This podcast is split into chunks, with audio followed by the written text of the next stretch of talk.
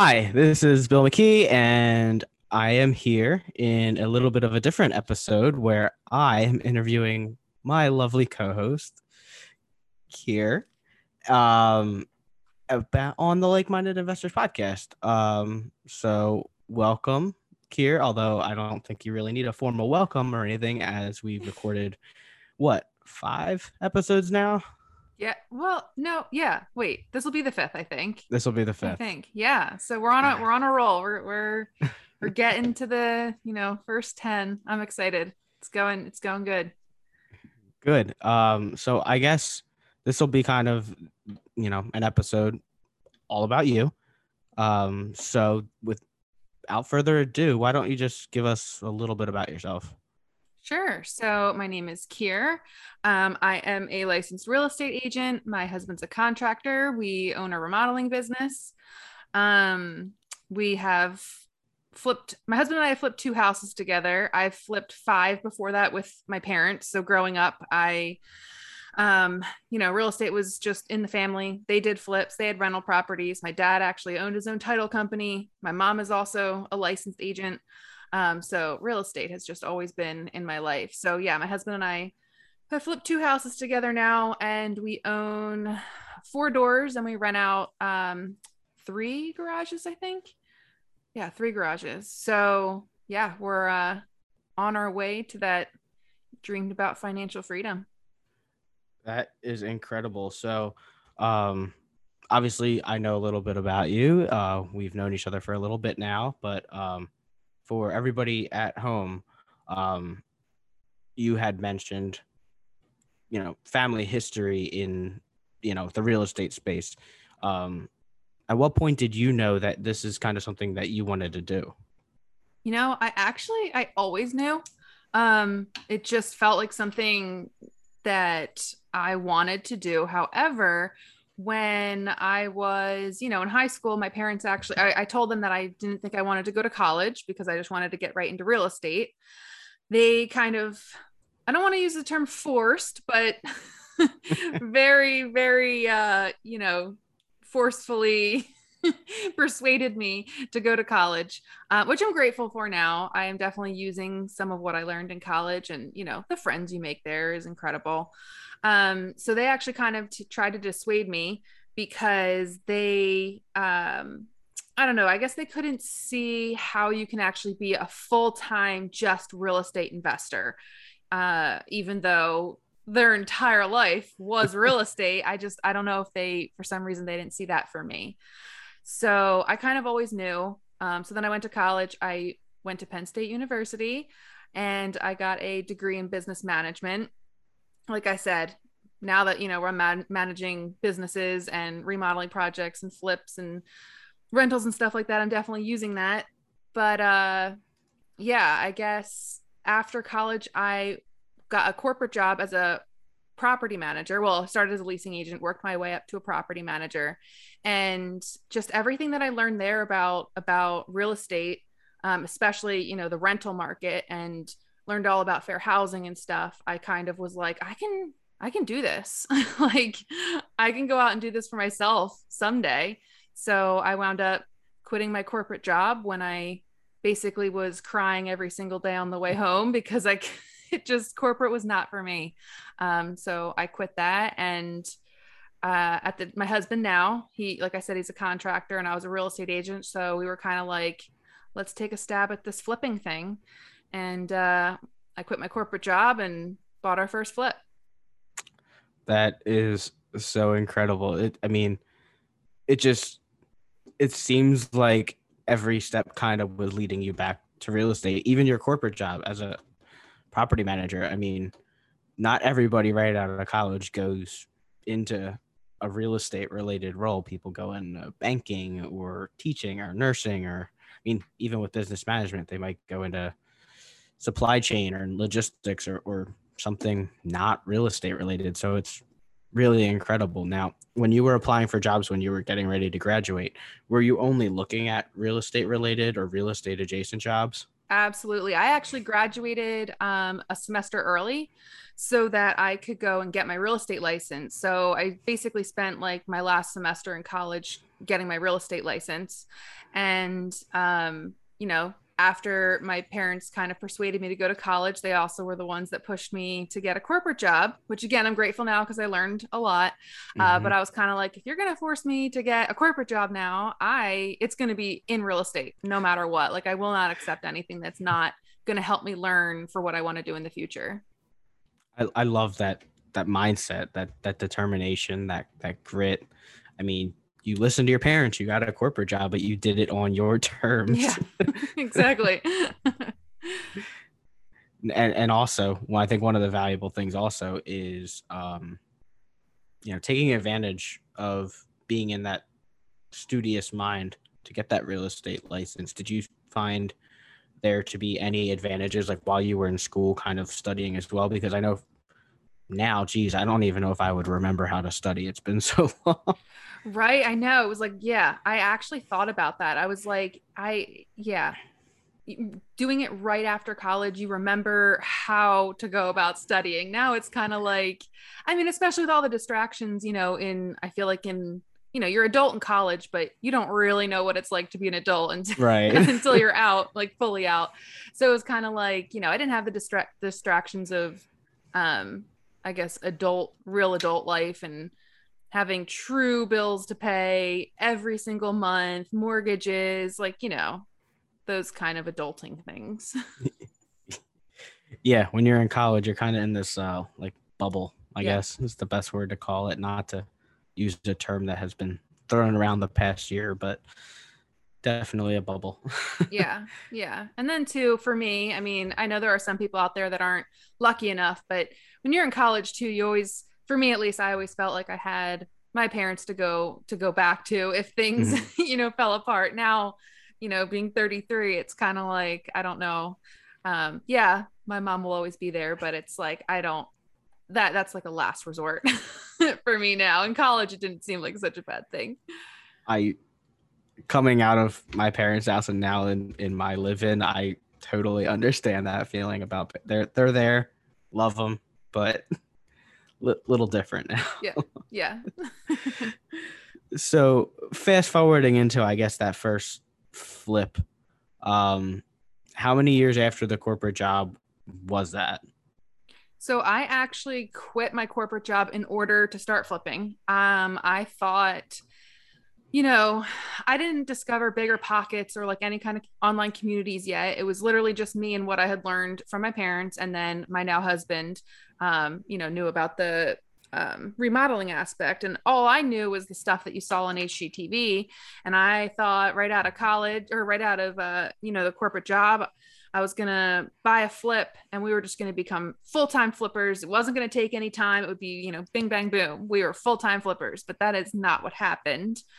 Um, because I kind of, while doing that flip, I kind I discovered BiggerPockets and I love BiggerPockets to death, but I got a little bit of analysis paralysis, a little bit of shiny object syndrome. Um, and we decided to go right into like with the uh, let me back up for a second. So that original flip, we actually decided to rent it out for six months mm-hmm. um, before we sold it because we kind of put it on the market at the wrong time of the year. It was like right before winter. And I got nervous after only three weeks on the market that it wasn't going to sell. So I was like, let's rent it out for six months. And then also that would help, you know, we would hold it for a year. So we'd pay less in capital gains tax too. So that was right. in the back of my mind. So we rented it out for six months to a tenant. And that's when I got a taste for like that rental income. And I was like, ooh, like this is, this is cool. And I think it was like a couple weeks after we closed on that flip, I found a single family house with an ADU, which it was an, a one bedroom, one bathroom apartment above the garage. And I just kind of, I don't know, in the back of my mind, I was like, this makes so much sense. And I just started figuring out about BiggerPockets. And I was like, this makes so much sense. Um, to live in this um, single family house and have this renter helping to pay for our eventual mortgage. So I kind of I don't know. Now I kind of forget your original question, but it's okay. I my question was just about the the flip, and it sounds to me that you kind of converted it briefly into a rental, which makes perfect sense given time of year and seasonality and all of that kind of fun stuff. Yeah. Yeah, because who wants to hold a you know a vacant house over the winter and pay for especially an oil heat too? I mean, oh gosh, yeah, n- nobody wants to do that now. Holding it, or how did you go about finding a tenant for only six months? Um, and you know, I'm sure you had some nerves in terms of doing, um, you know, flip quality um, rehab versus rental um, rehab. And um, were there any kind of nerves about renting it out and you know when the six months was over having to uh, repair anything major. Yeah actually so i was like not afraid whatsoever about finding the tenant and screening them and everything because of that corporate job. The only thing is exactly what you're saying that i was afraid of is we had you know in the world of real estate i feel like people do um, different levels of rehab depending on what their exit strategy is. And since mm-hmm. our exit strategy was a flip, we put granite in there. We, you know, touched probably every square inch of that house. And so yeah, putting a putting a renter in there for six months, we were a little bit worried about the wear and tear on the property before before we were going to put it back up on the market. Um, so when I was screening tenants, figuring out their level of cleanliness was kind of, you know, if they mentioned anything about that, my heart was kind of like, okay, I'm, I'm, uh, it's a little bit of anxiety lifted off of me because they mentioned about how neat and clean they are. And I know people can lie, but like, I don't know, just from my experience in the corporate world, it seemed like when people mentioned that, that they were actually neat and clean, um, to some extent, they usually were because that is kind of a rarity for people to actually be neat and clean. So the these tenants, they um they mentioned that specifically on their application. Yep. They uh basically I it was almost like they could tell what our fear was. Um or even I mean I didn't even say anything, but they kind of just put that information out there like we realize this was this is a flip and that you're going to be selling it in 6 months. Um you know, we're going to take care of it and treat it like our own home and um you know make sure that we leave it basically in the same condition um, that you rented it to us in. And, and I'm, I'm assuming it all worked out in the end. They left it as close as possible to um you know what they you know were renting it for and yeah. happy ending yeah. right? Yeah. And in regards to finding you know someone for only six months it was actually super easy there are a lot of people out there who are i mean now that's probably why you know airbnbs and short-term rentals yeah. are, are, taking off. I mean that this was what 2016 so five years ago? Um i feel like back then the short-term stuff wasn't as popular but i feel like there were still a ton of people out there who were looking for it. So it we had a ton of applications for uh for months a month and you know three and six month leases. Uh i yeah i mean Airbnb didn't create the market, right? They just attacked the market, I guess right. you could say. Right. But that that's awesome. So if you're all right with it, I'd like to get into the numbers of the deal. So what did you purchase it for? What were the rehab costs? What was the mortgage versus what you rented it for for those six months and all other expenses, of course? And then, you know, what did you ultimately sell it for? Um, okay. So if you can remember. I we bought it in cash technically because I knew for a long time that I wanted to flip houses. So I had been saving up for my corporate job for a while and it was only an $80,000 house. However, I did wind up taking out a pretty large cash advance on a credit card. Um, and at the time, though, it was like an 18 month credit card. So even mm-hmm. with the tenant or even with renting it out, um, I was still within that time frame, or I was just within that time frame, like literally by days to pay it off without having to pay interest. Um, and then we also actually funded most of the renovation on credit cards as well. So I don't recommend that to people. It just like I was so desperate to get started in flipping because I had quit my corporate job that I, you know, did that. So Um, they were all interest free credit cards. So it was basically like cash and then, you know, the Mhm. rest in cash. And um, so we bought it for 80,000. We put 25,000 into it and we sold it for 159. And then I f- we had to give a little bit of credit. I don't remember the exact numbers. It was somewhere between like 2 and 4,000 um, at the you know after they did their inspections they asked for some money back. So we wound up netting a profit of like 37000 It's not bad for the first one at all. yeah. Yeah. I tell people we came in under budget uh, but over over time frame a little bit because my husband and i on that first one wound up doing everything ourselves except for the plumbing and electric. Like we were even up on the roof installing That's- it so. You installed the roof. Yep.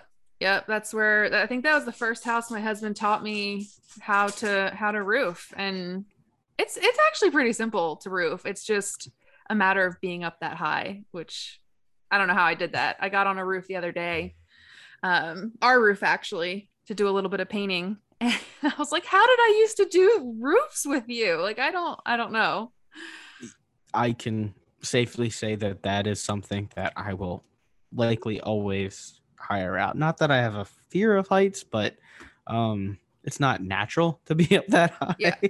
Yeah. Um, we but we sub out all roofs now. Like even for our remodeling business, like that's another thing we're subbing out now. So it makes total sense. But I commend you for for for doing that and for the first deal. You know, those are things that make the deal work for you. And if you're willing to do it, or whatever it is, if it's roofing, plumbing, electric, whatever it is that you're willing to do, and you have the skill set to do or the ability to learn it, do it by all means. And you know, on top of that too, I if you want to do those things, like I'm not saying you have to from the get-go. However, if you do have a desire to learn those things, uh, I think it's a like now I know how a roof is supposed to be done. And I can, you know, not in I can't go and inspect roofs, but I can like sometimes look at a roof and be like, holy crap, that is not installed right. And Mhm. or oh my gosh, that like such a good roof install, like drip edge is perfect, blah blah. Like, you know, I use all the terminology now and stuff. And it's like I know I I at least can sound educated and stuff when speaking to Mhm. other contractors and roofers. Yeah, I agree. I think that is the value of DIY is understanding, appreciating, and gaining that knowledge Yep. um, for future deals. Yeah. Yeah. And then in the future, um, you can pick and choose what you want to work on. Like I will never Absolutely. do a roof again, but I love installing flooring. So like, you know, I we my husband and I almost installed all the flooring in in this house that we're we're doing a live in BRRRR on right now and I do it all over again. Yeah, I mean, throw some tunes on, podca- a podcast maybe, maybe this podcast, yep. and do what you like. Shameless plug. Thanks. I love it. so that was the first deal. Then obviously you didn't just say, "Wow, I made thirty something thousand odd dollars." Um, you know what? I'm good. That's a lot of money. I'm just gonna, you know, keep doing my thing. You you you kept going forward. You kept pushing. Um, how did you find the second deal? So the second deal was, oh, we should maybe. Oh, do we even have enough time to get into all this? I don't know. Uh, that first deal we found at auction. We bought at an online auction. It was hubzu.com. The second deal I bought from hudhomestore.com. So I am a big fan of online auctions and now in-person auctions, which maybe we can get into later.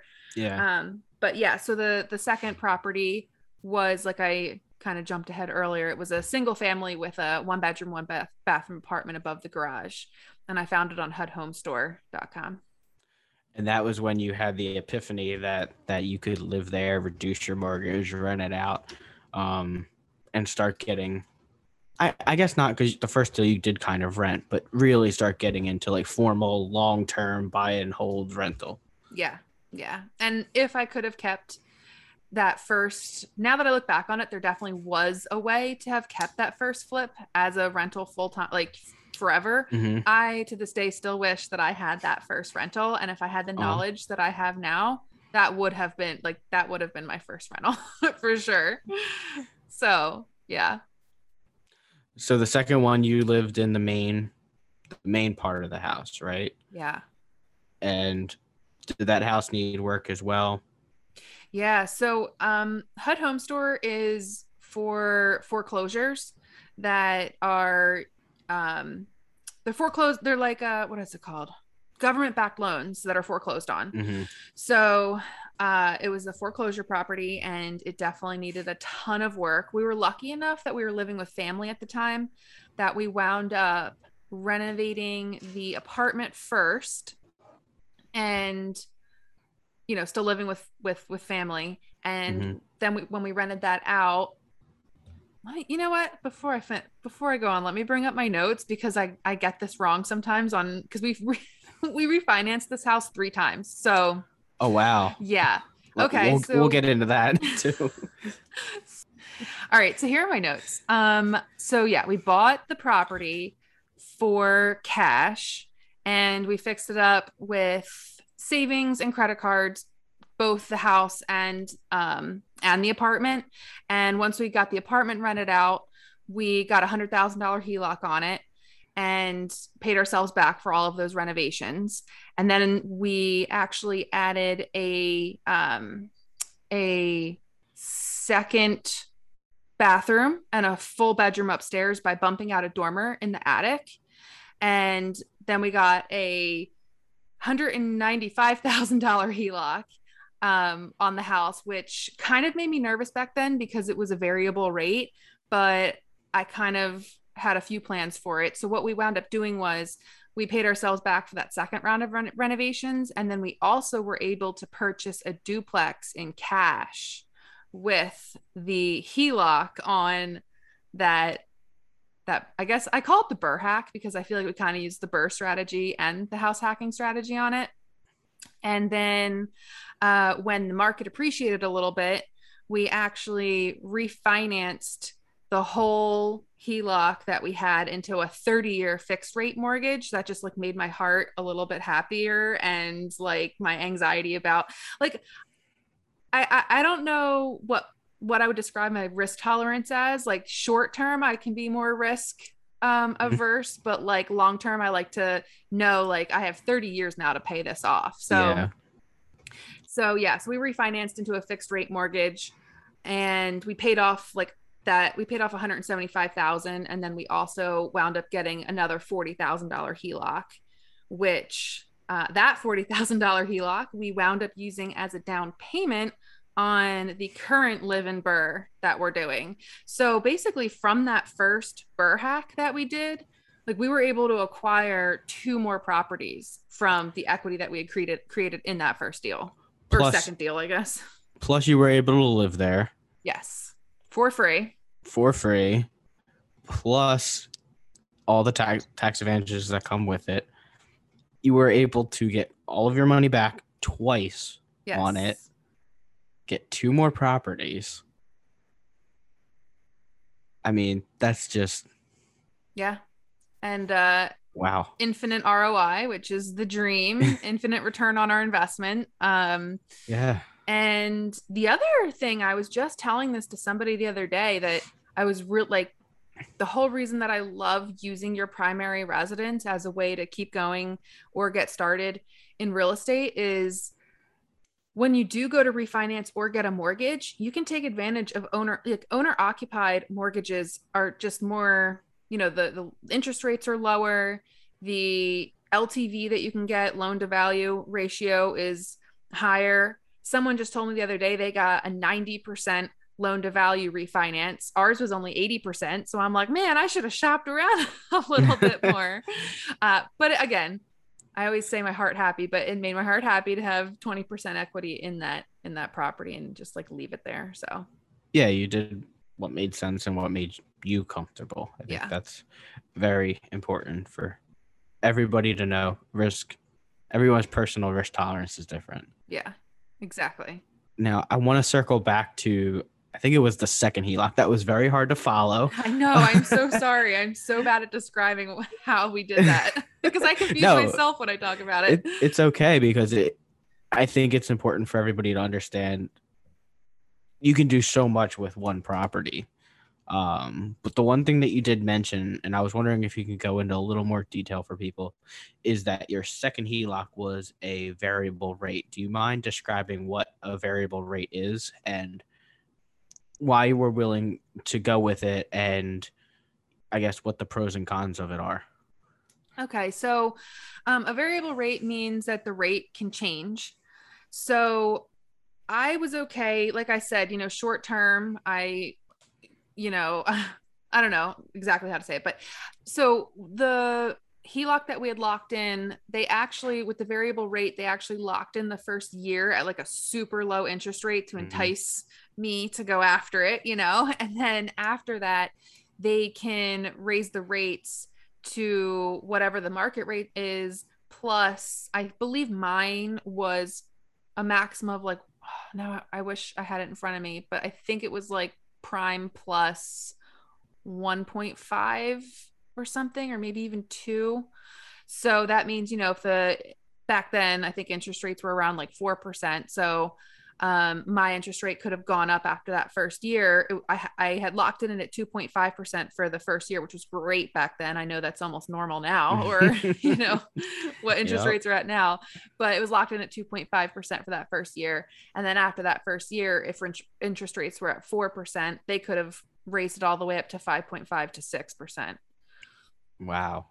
So, yeah, pros and cons. I mean, your interest rate can be lower, it can be higher. It's just, you know, it it it can change. So, I mean, yeah, I guess I'm not the best at describing. no, but it's okay. I think it's incredible because I think you used it perfectly in the sense that you got the low interest rate for that full year and, you know, had all the advantages of that with cash flow, living there, all that fun stuff. And then when you were ready to to refinance, you didn't have to pay that ugly large rate that just in 2021 seems like a fake number. I know, right? so I, I think there, there, I think it's important for people to understand that that there are ways to get maybe lower rates, and, and maybe that is a way to use it in in flips. Uh, beyond the hard money and everything is to maybe go after variable, knowing that you know hopefully in a year you're you're out. Very true. Yeah, absolutely. So, fast forwarding into the other two deals that you were able to acquire from that deal. The first you said was a duplex, and you were able to buy it all in cash, correct? Correct. Yep. Yep. And that was just a duplex that you straight rented out both units? So that was actually interesting. It was uh, a duplex that we inherited two tenants.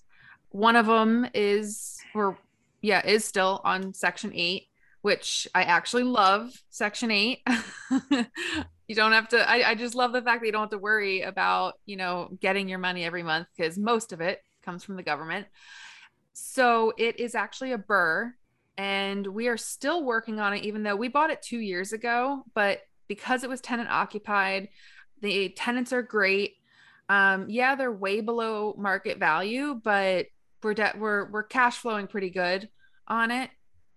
So we're kind of like very, very, very slowly renovating the outside of the building, kind of just waiting for one of the units to turn over so we can get in there. And in all honesty, if we were to renovate that building and the units to to you know the standards that they they should be um we could probably get about $600 more per unit.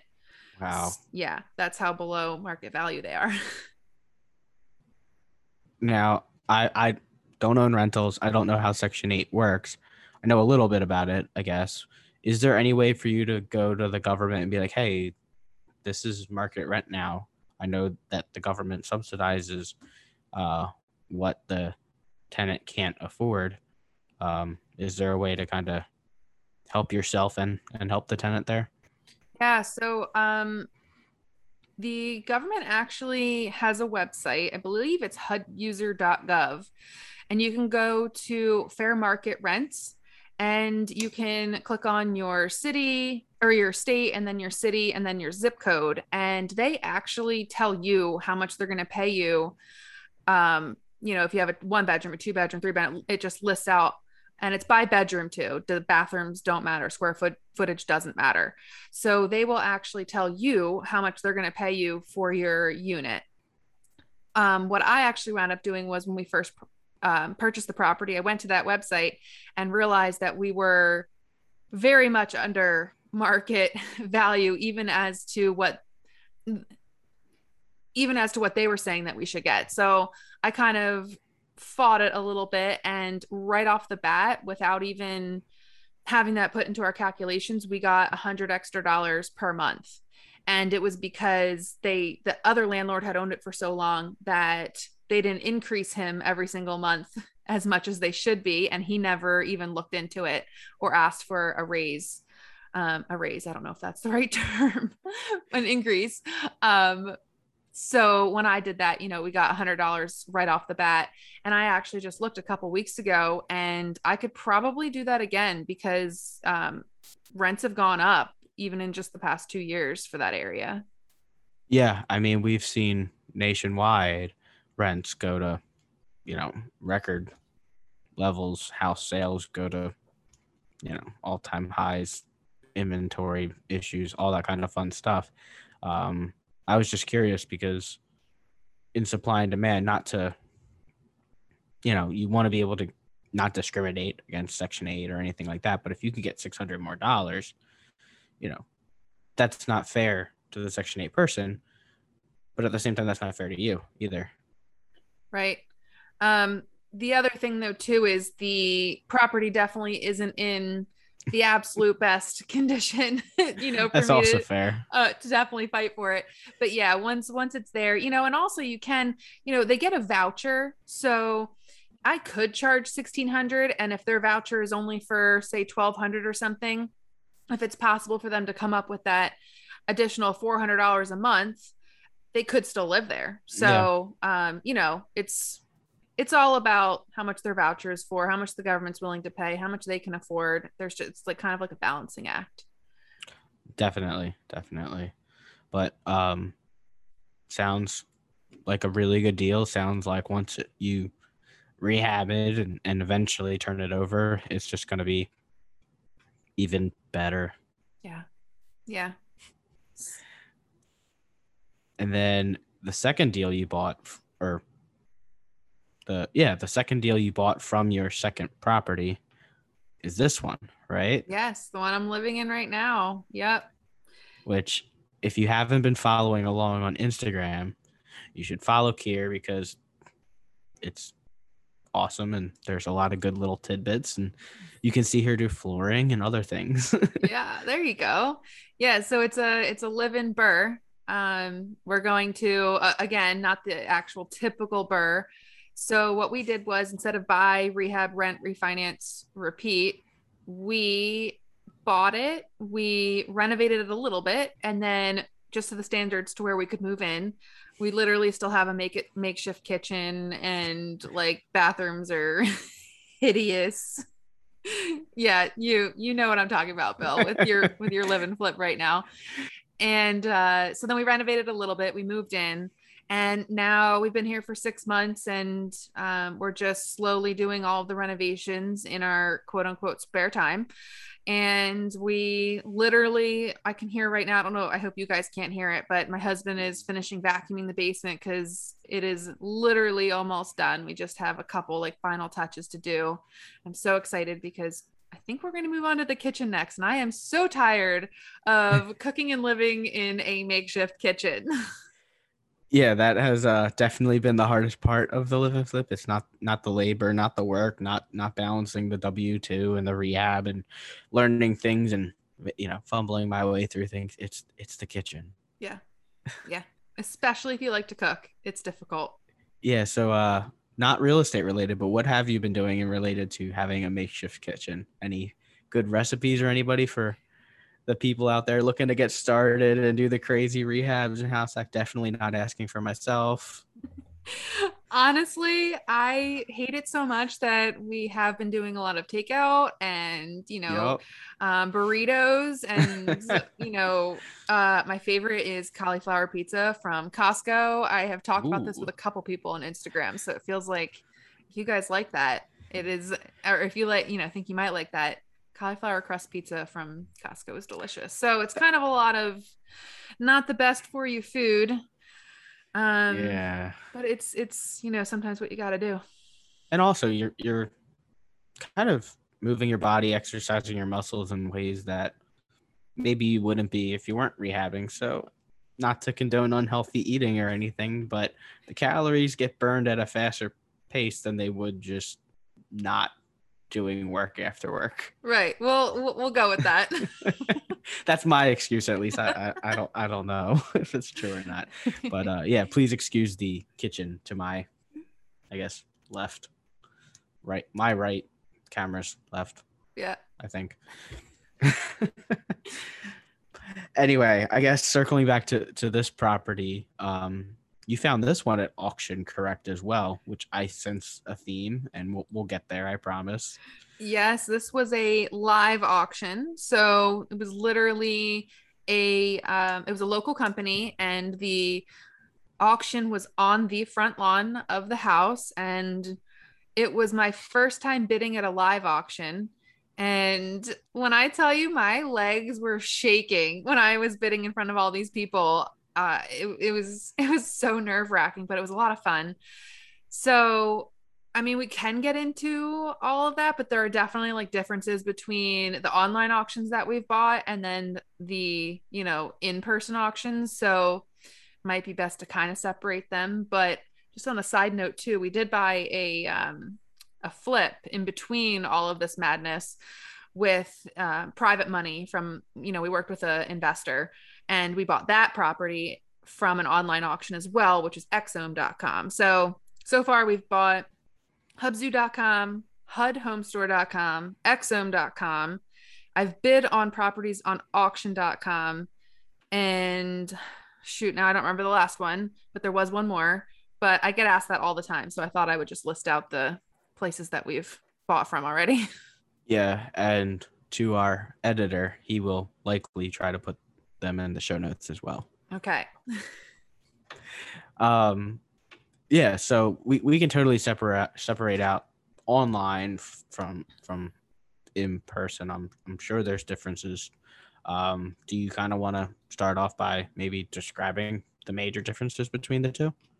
Yeah. So, um, you know, with online auctions, it you can't always see the inside of the property so far every single live auction that i that we have been a part of or we've looked at or i've scoped out you there has been at least a couple open houses where you could go and see the property in person the online auctions all the ones we have bought we have been able to see the insides but that's because whenever I look for online auctions, we aren't comfortable buying sight unseen yet. I hope to get there one day. My parents used to buy sight unseen we're not ready for that yet.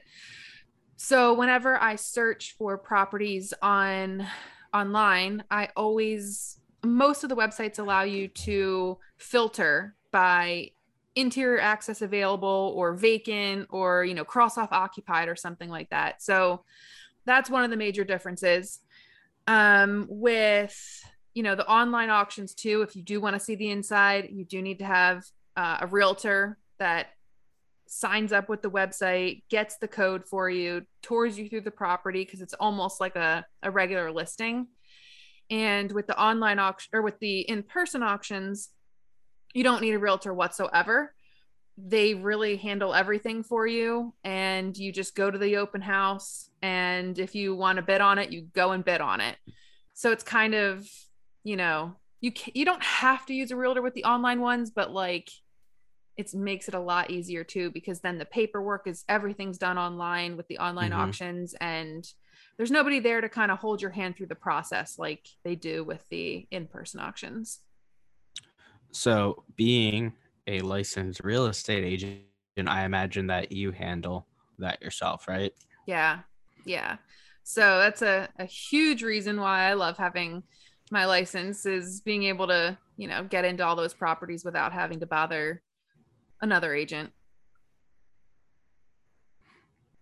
That's yeah, that makes perfect sense. It's one one of the major advantages outside of some of the many more potentially obvious ones. Yeah. Uh, for an investor. Yeah. Exactly. Um, do you want to drop where you're licensed at for people or no? Yeah. So, yeah, if anybody, I love helping, you know, new investors get started in real estate. So, if anybody's local to Montgomery County, Pennsylvania, I do Berks County, Bucks County, Montgomery County. So, if anyone wants help in that area, let me know, um, especially with the online properties, because I am very well versed in them. so, I guess uh, two other differences, I guess, between the online auctions and the in-person auctions uh, with it, with your financing most of the online auctions don't allow for financing although you can you know every single auction is different and you do have to look and see if it says financing available or cash only or whatever. And you only have online you only have like 21 days to close so with so it's it's very it's very hard to, and i'm sure it would be very hard to get tr- at least traditional financing within 21 days if you have a mm-hmm. private money lender or a hard money lender i'm sure you can make it happen with the in-person auctions the shortest time period I've seen to close has been 45 days, and the longest so far has been 90 days. So it is way more, you know, you have so much more time to get a traditional mortgage or a conventional mortgage or whatever with the in-person auctions which is actually we wound up getting a conventional mortgage with this live and BRRRR that we're that we're in even though we bought it at auction. Yeah so for anyone who doesn't know conventional usually takes what like 30 to 40 days 30 mm-hmm. to 45 something like that. Yep. Now for this one with the conventional did you go and put the full 20 down or did you put take advantage of that being your primary and put less down? Yeah so we took advantage of it being our primary we wound up only putting 5% down. And funny enough, we actually had to put, now I don't remember if it was 10 or 15%. Let's go with 15%. We had to put 15% down the day that we won the auction. So at closing, we actually wound up getting $11,000 back because we wound up only going with a 5% down mortgage, even though we had 15, like we had already put 15% down that has to be one of the coolest closings ever that you bought a house and ended up getting. I mean, I know you put the cash out, obviously, but you got cash back at closing as a buyer. Yeah. And I immediately put that towards the, the HELOC that we had borrowed the, the down money on. So it was kind of like, then we were also saving a little bit of, of money and interest too afterwards on that HELOC. That's so smart. I, lo- I love that so much. Now, jumping a little bit and taking kind of a little little bit of a shift here. Um, you had mentioned earlier that your husband's a contractor, you're an agent. There's obviously some amazing synergies there. You guys have done flips, you guys have rehabbed. You're obviously handy yourself. You like doing flooring. You've gotten on roofs. Um, you know, how would you, I guess, describe for people out there kind of the dynamic of your guys' relationship, both as investors, personal dynamic? How do you guys make it work? Being business partners with your real life partner, you know, all those kind of classic questions. Um, I actually really love it. We work best like when we're working on a flip or our own properties, when we're, you know, working together is when we're getting along the best and you know everything just the synergy yeah is there um it's it's definitely the most difficult part is the fact that you almost never have to turn it off. We can turn it off, but it's like, you know, we're around each other all the time. So it could be, you know, some mornings when we wake up, it's like 6 a.m. and we look at each other and we we're still laying in bed and the day has barely started and we're already talking about what has to happen that day, who we need to call, you know. So it's kind of like it's it's definitely one of the difficulties is shutting it off and and being able to separate kind of having fun and talking business but i wouldn't have it any other way i actually I, I really love working alongside my husband and we are trying to both go more full time into the real estate investing. Like, yeah, I, am a real mm-hmm. estate agent, and um, I, like I said, I love working with new real estate investors. But I really, we really, one of our goals is for him to do a little bit less client remodel work and get more involved in our own projects and hopefully get a, a more flips here in the coming months um, so that we can, you know, raise the capital capital to purchase some more rental properties. That makes total sense. I mean, being full time in it and not having that time over there getting sucked away. Right. Right. So I know in episode one, we kind of asked a similar question, you and I, and, and Lauren and Kyle had provided um, what I think is is I'm gonna I'm gonna say it. I'm gonna say revolutionary in terms of mindset uh, when it comes to like a relationship dynamic with the dash line agreement. Do you agree with it? Have you tried implementing it? Were you already kind of doing something similar before they had even mentioned it? Or is that something that you, you've tried, you love it, or every relationship's different and that doesn't work for you? Yeah. So, um, yeah, Lauren and Kyle mentioned about, you know, staying in your lane and, and, you know, you do what you do best. I do what I do best. And while I had never really thought about it before, we definitely stay in our own lane. And actually, Lauren and Kyle were the opposite of us. They kind of overlapped into each other's lanes. Um, my husband and I sometimes are a little bit too far apart from each other and we're you know he might be going the other direction sometimes so uh we just you know it's always it's a little bit of an always a work in progress and i think finally within the past couple months sitting down and actually writing specific like we have written down our goals before but we never mm-hmm. made a huge effort to review them and you know stick with them and do the things that we actually need to do on a consistent daily weekly monthly basis to get to our goals so sitting down and finally getting on the same page of exactly what our goals are for the next year and then about where we want to be in the next 5 years and then wouldn't this be great when, if we're here in this in this place in 10 years. So we're definitely both going the same direction again. And you know we do stay in our lanes. And now though i feel like we're kind of at the point where we're kind of like teaching each other each other's responsibilities mm-hmm. a little bit. Like he had never done deal analysis before. And the other day we sat down and i taught him how to figure out rents of properties because we're starting to research new areas and I'm like, I can't do all of this myself, research all of these new areas that we want to, you know, explore. So you're going to learn. And I mean, I guess I've always kind of crossed over into him teaching me how to do the remodeling mm-hmm. aspect, but I learned something new from him all the time as in regards to remodeling mm-hmm. and rehabbing. So that was a very long answer to your question, but no, it, it's okay. It actually brought up a couple questions, I think. So yeah. Um, in terms of deal analysis, how do you calculate your deals? What do you what do you look for in a deal? How do you how do you run those numbers? So, um, when I am looking for a rental property, we we have been so spoiled. We make over four hundred dollars per door on the four doors that we have. So I and that's like pure cash flow and that accounts for management and vacancy and everything and we manage ourselves so it's actually more. so wow. I we are so spoiled. So however, I think that was kind of a detriment to us because now whenever I would analyze a deal, I'm like, oh, it only makes $250. So there's definitely been deals that we passed up on. So now now we're analyzing deals to the point where the cash flow, you know, after all those expenses are accounted for, like minimum 150 per door for mm-hmm. multifamily mm-hmm. and 200 a door. Well, I guess it'd be one door for single family. So I'm kind of focused right now on cash flow. I also used to be a little bit more focused on our cash on cash return. I I was like, I want cash flow to be what I just said, and I want my cash on cash return to be 10 mm-hmm. to 15 percent.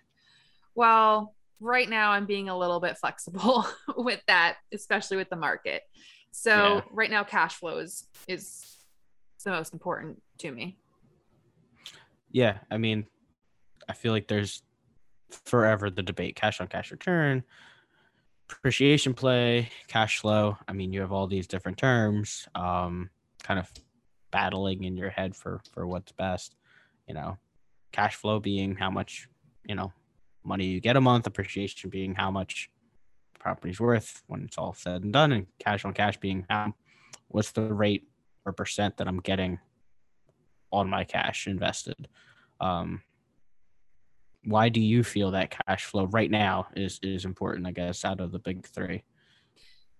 Um, it, honestly, because I felt like I kind of had to pick one or the other in this market. Just analyzing things over the past year, I'm just like nothing is is completely fitting our criteria, and I know I- I don't want to tell people out there to change your criteria, but this market is just so hot for for us right Mhm. now. And um cash flow is important because we really are trying to build capital in order to buy more rental properties. So as Yeah. much cash flow as i can get to you know build up that those reserves is you know what i want to do right now. So i mean that could change in six months or a year. I'm, I'm telling you.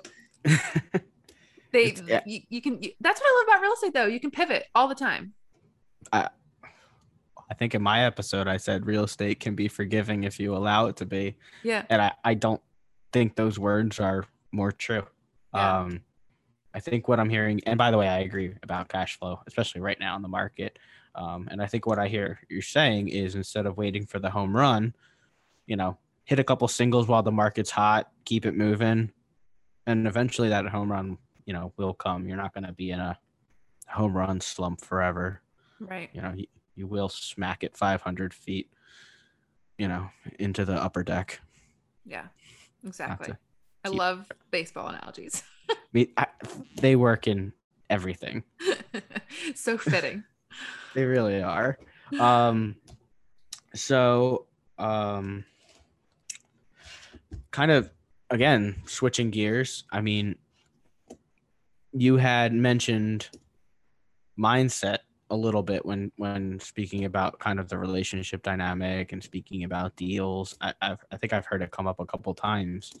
Um, I know that mindset is important important to you. How do you, I guess, keep in the mindset of investor? How do you how do you shift your mindset when you need to? You know, are there any kind of best practices in terms of you know altering your mindset? Honestly, okay, so I did a time study with Steve Rosenberg and it almost changed my life because I had this mindset that I didn't have enough time to do like all of the things that I wanted to do. And when I did this time study, I was blown away by how much time I was spending actually watching Netflix or scrolling on social media, which I really thought I didn't do a lot of. But when I did it, I think I did that time study for nine weeks. And every Wow. single day, I would text him my time study and what I could do better every day. And if I didn't send it to him, he was he was gonna drop me or yell at me or something. So I never not never didn't send it. But so just realizing where my time was going shifted that part of my mindset. And once I figured out where my time was going, I was able to spend it better. So I incorporate I, I um I started a morning routine.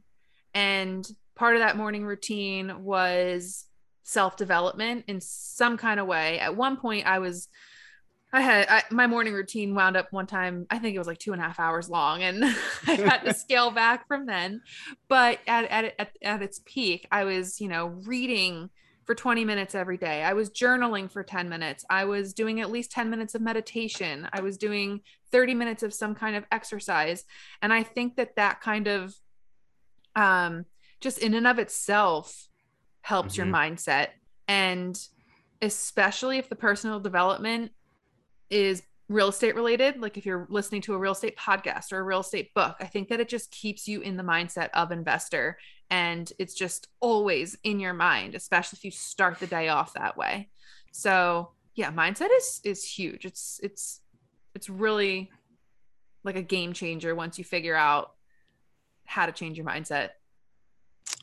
I agree wholeheartedly. Before I was in this flip where I'm kind of fully, I guess, immersed in it, um, you could I could tell when I had gone a few days without listening to a podcast or reading a book or or, or speaking with you or or somebody else in the community or going to a meetup. I, I could tell like in my own like self that I, w- I felt unaccomplished or I was kind of not moving anywhere. So um, I can kind of get you know how that morning routine kind of almost grounds you in a way. Yeah. Yeah. And then, I mean, if you watch my stories on Instagram, I talk about my mindset coach all the time. Her name's Kirill. She is absolutely amazing. Um, I we can put her in the show notes because I'm sure I don't know if she's taking on clients, but if she is, she is absolutely incredible. I talk to her every single week, and it's even on the days where I'm like, "Gosh, what are we going to talk about today?" she brings out something in me that just like fires me up for the week and um just just i don't know sometimes i say to myself like i've had i've had a, a couple real estate mentors and coaches before i got her as a mindset coach and i almost wish i had gotten a mindset coach before i did like the real estate stuff because i think almost sometimes the mindset piece needs to come 1st mm-hmm. I agree with that. I, think you have to be mentally ready to be an entrepreneur, to be uh, in real estate. Um, I truly believe anybody can do this. I, you know, there is nothing. I will keep saying this. There's nothing special about me. I'm sure a lot of people nothing feel that special way. about me. Nothing at all. that being said, like you got to have a little grit. You got to have a little spark. Um, you got to be willing to do things people aren't. Um, and I agree with you. I think mindset, you know, before you even start being an entrepreneur, you got to have the mindset that you're going to be successful. Yeah. Yeah. And getting out of your comfort zone. Like that is yeah. the biggest thing that I think you just need to try new things and do the things that make you uncomfortable. And that's where you grow 100%. I, yeah. And it doesn't even have to be real estate or entrepreneurial minded. Just whatever is uncomfortable for you if it's going into a different social setting or or you know i mean i'm i'm single and i live by myself in a four bedroom house. It, it's lonely. I'm here doing a rehab and you know sometimes you need to get out. Going and eating by yourself. It's it's not something that's sad but like it is a little uncomfortable. It's it's out of your comfort zone. It's not as social as maybe other people might want to, you know, going to brunch is like this big social thing where you get mimosas and all that stuff. No, just go to like, I'm in Jersey, go to a diner by yourself, sit at the bar, talk to the, the waitress, get a nice waffle, bacon, whatever. I know you see me laughing right now, and it is because I won't, na- I will not name names, but I do have a friend who legitimately cries when she sees an elderly person eating by themselves. that, that's totally different because th- there there might be an unfortunate reason, you know, why they are. Yes. I'm talking about people yes. who have the ability and who have people in their life and and a spouse or, or whatever. Just get out get yeah. out of your comfort zone. If it isn't eating alone, that's that's okay. But for me, that was personally something that took me a little bit of time to to yeah. get used to. But it is something that I I enjoy the quiet of just eating out and hearing everybody else talk and smile. I actually, and, yeah, I I totally agree with that. I've done that a couple times and thoroughly enjoyed it, but definitely was uncomfortable the first few times to go out and yeah. do that. But or, or go to a movie by yourself. Yeah, who, who, you're in a you're in the dark. Who cares? there you go. No one's gonna know. Yeah. Um, anyways, we digress a little bit. Just a little. Uh, speaking of entrepreneurial mindset, real estate, specifically flipping and rentals, is not the only entrepreneurial venture that you have started. You started a little community called Like Minded Investors, and we are the co hosts of a podcast for that. Yeah. I got to ask, how did it start? So it started when I bought the intention journal from BiggerPockets. And with that journal was supposed to come a mastermind group. I was assigned to a mastermind group that did not pan out within the first couple weeks. I had, I, I, like, it just wasn't nobody was participating and i was very upset because that was half the reason i bought the intention journal so i decided to just ask on instagram if anybody wanted to meet up um, once a month once a week once every other week whatever and kind of just you know, I was trying to start my own mastermind, even though I had no idea what even go- went into a mastermind whatsoever. So, um, yeah, so I started meeting with a group of like four or five people once a week, or no, it was once a month. And it kind of, we were just like getting so much value out of it that we just slowly started opening it up to more people. And now it's just turned into this um I don't know, it, there's a monthly meetup that we do once a, a month where we have guest speakers and they just give so much value to everybody, you know, who comes and you can ask questions and it's, you know, just gain specific knowledge from people who are doing the things that we all want to be doing. and then we also have an Instagram community where you know, we all just get to know each other and answer fun questions. And it's where you can find out, you know, new episodes of the podcast or things we're promoting or are proud of. Like um, Bonnie, we promoted, you know, her free yep. workshops that she had because she's just incredible. And she was on episode number four, if you yep. want to go back and listen to that.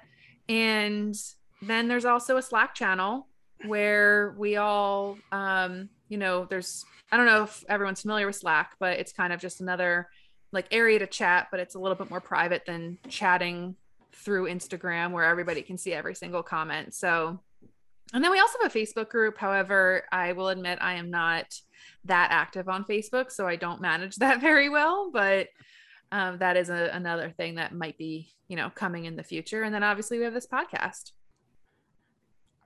yeah, I mean, I might be a little biased here, but I mean, what you've been able to do to, to first grow the community, second, think about like how to reach out to the community, keep everybody um, involved, engaged, all, all that kind of stuff. It just it blows my mind, I guess, really. Um, you know, the podcast, the Slack channel, the Instagram, you know, the monthly meetup, the website.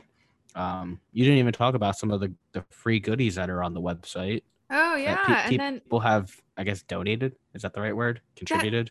contributed, donated. Yeah, same thing, I guess. Um, yeah, we've had some amazing people donate slash contribute um, things to the to the website. Like I have my private money lender presentation on there that I used that secured me a private money lender and there's time trackers on there net worth calculator from actually mindy templeton i think what she was episode number two episode two yeah yep she she contributed a, a net worth tracker so there's just a lot of cool things on there if you want to check that out it's like-minded like-mindedinvestors.co we'll link it in the show notes as well um, there's going to be a lot of links in the show notes, but that's great. I mean, that, that means that you know there's a lot of important stuff that, that we're talking about here. Um, yeah. So I guess, I guess my question is for you. I guess it's kind of a question for both of us in a way. Um, you know, where do you see like-minded investor going from here in the next year, two years, five years? You know, that is another thing that pivots and changes from time to time. Uh, however, I always see there being some kind of event in the future where we can all you know i know BiggerPockets has has bp con and you know mm-hmm. all that stuff but i don't know maybe in the future is it kind of like there are like-minded investors local meetups that everybody hosts i don't know that sounds like a cool thing um is it you know, are we going to have YouTube channels where people contribute their you or yeah, we already have a YouTube channel, but where people, you know, contribute YouTube mm-hmm. videos to it, like that'd be cool. Um, do we have one big blog that people contribute to and we can all learn from each other? Um, you know, I'm not 100% sure. All I do know is that it would be really cool to unite everybody in person at some point with some kind of cool event.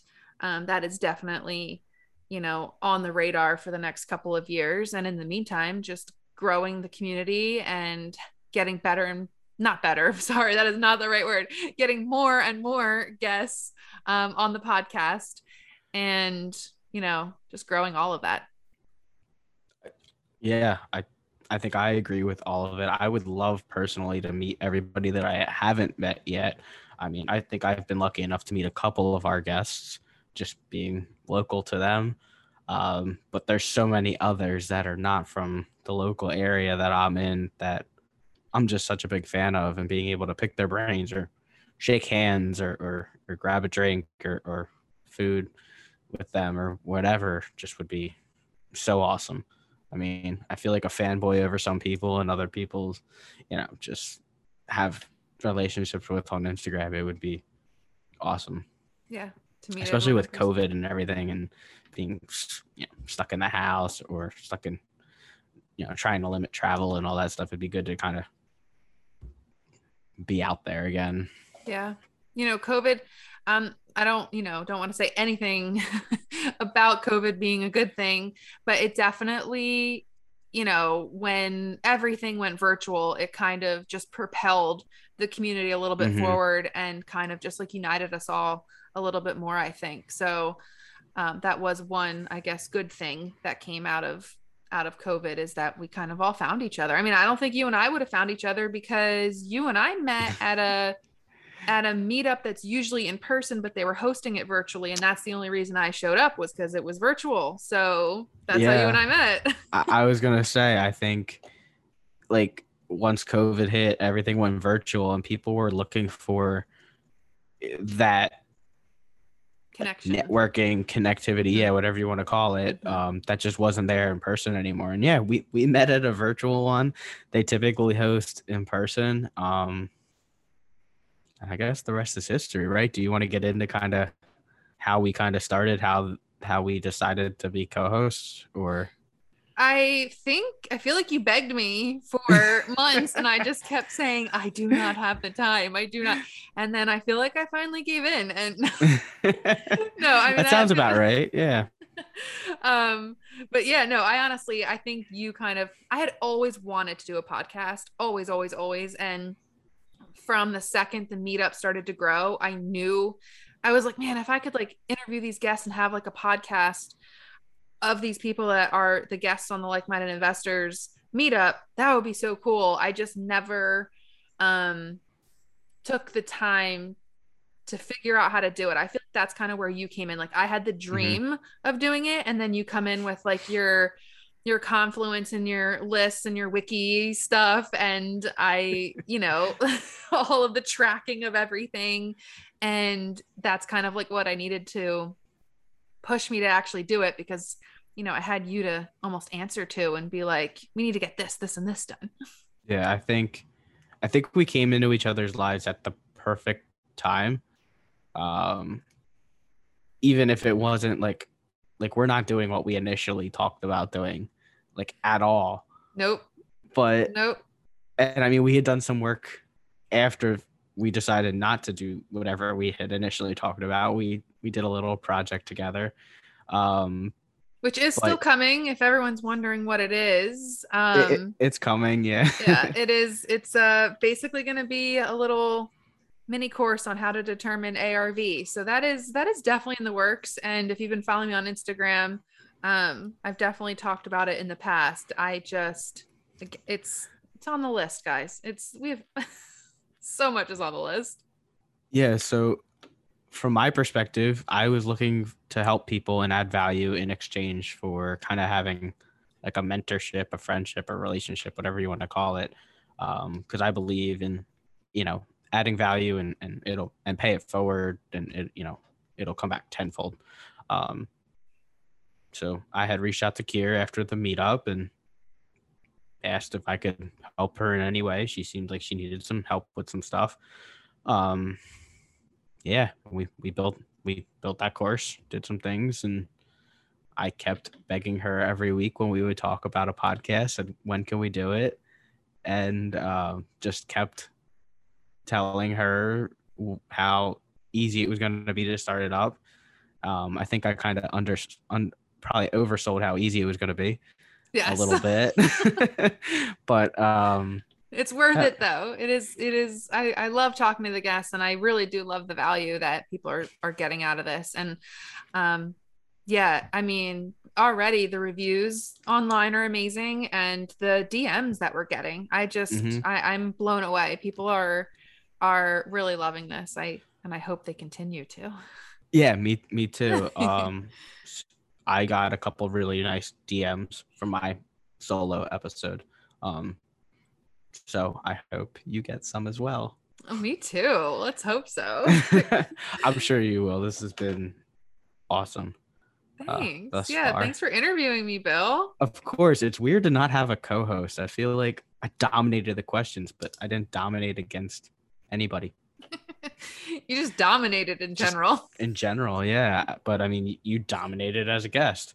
Oh, thanks. So, um, with that, um, do you want to drop your Instagram or, or where people can find you? Sure. So you guys can connect directly with me at realestate.kier on Instagram. We again are at like minded investors on Instagram as well.